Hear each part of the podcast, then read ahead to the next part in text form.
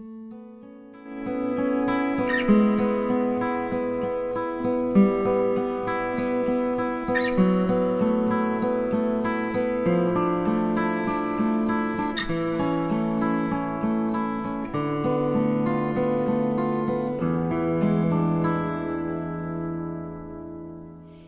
a picture paints a thousand words, then why can't I paint you?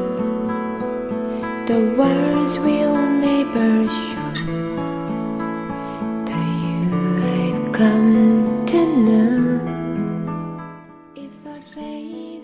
今天是二零一四年的五月十二号。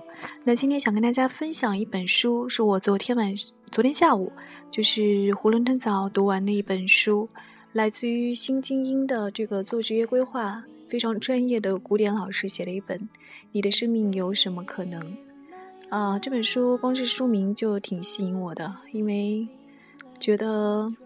当工作了相当长一段时间之后，确实对于生命的可能性、对未来的梦想都降低了很多。那古典老师的这本书呢，我觉得不输于他的第一本书《拆掉思维的墙》。那拆墙那本书呢，是给人一些独特的创建，特别是在价值观方面。而这本新书呢，我觉得又拓展了一步，嗯。对一个人去探索内心、探索自己真正想要的东西来讲，如果你正好有这样的疑惑，我觉得这本书会是一个还蛮不错的选择。嗯，昨天我看的这本书里面，我印象比较深的有两个篇章，今天跟大家分享其中的一篇，叫《定见的修炼》。呃，讲的是一个故事，这个故事其实挺令人深思的。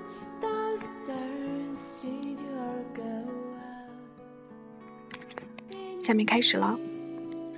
周六的早上，和好友永月一起到郊外的农场玩。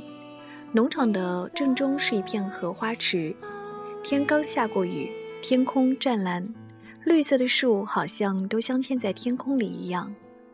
我们就坐在荷花池塘边发呆，看小鱼，也看着水珠滚荷叶。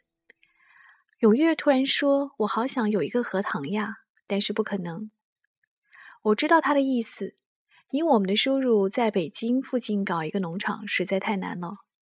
但是我和他开起了玩笑，我说我觉得可能啊，以你的资产，你回家就能了。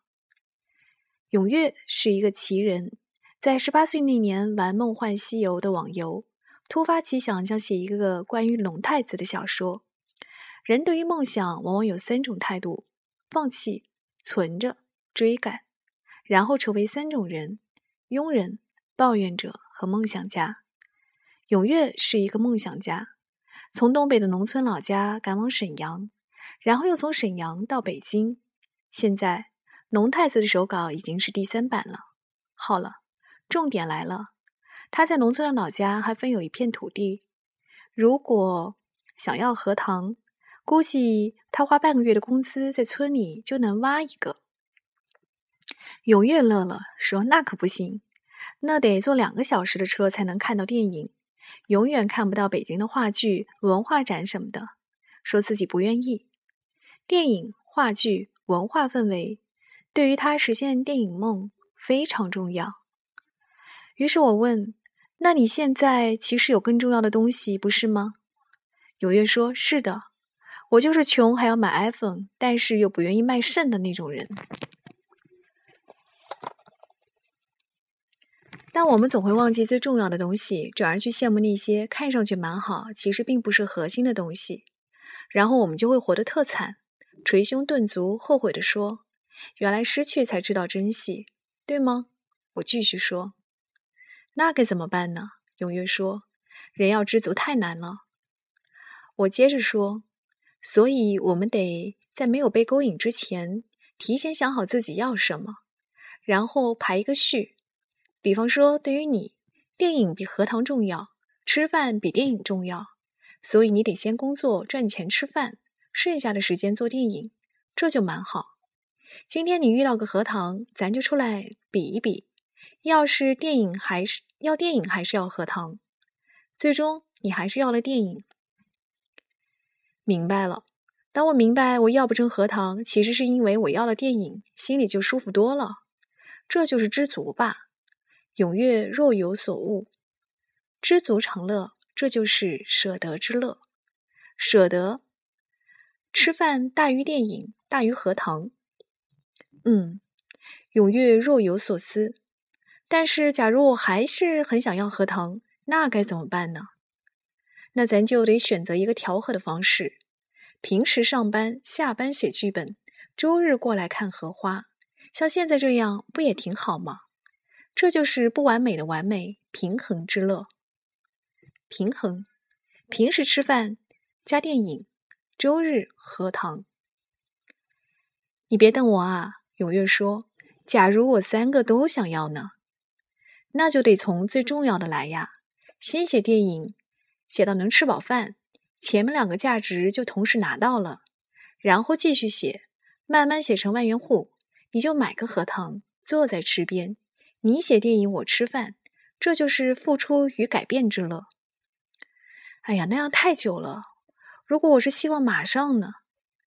如果你要求特高，那就得付出很多。生活就像减肥，如果希望一年减五斤，少吃；如果一个月减五斤，运动。如果希望一周五斤，挨饿；如果一天五斤，那估计只能手术了。比如说你年轻力壮，谁还没个小肝小肾的？再比如说这个度假村的主人，不知是男是女，敲上人家房门，估计还有可能看对眼。然后你明天早上就做无辜状，说讨厌了，人家就得要这个荷塘，得手后就邀请我坐在池边，你写电影。我吃饭，越高的要求就要有越多的付出呢。付出，疯狂付出，换回所有。吃饭加看电影加荷塘。如果我还不愿意出卖色相，尤其是我还没有什么色相的情况下，那该怎么办呢？踊跃说：“那你就只能等待奇迹出现了。价值观的冲突只有三条途径：舍得、平衡、付出。”如果你既不愿意放弃，又要完美，还不愿意付出，那就只能等待奇迹出现。对此，奇迹也表示很无奈。我有朋友准备开咖啡厅，有朋友准备离婚，他们在听完这个故事，都说我懂了。什么是好的选择？付出自己最能付出的。换回来自己最重要的，就是最好的选择。然而，我们什么时候才能开始了解什么是对自己最重要的呢？第一是当失去时，第二是当遇到诱惑时。请记得使用自己内心的价值池子，不重要的东西舍弃，都重要的东西平衡，更重要的东西付出去争取。千万别期待奇迹。奇迹都在前三个地方忙着呢。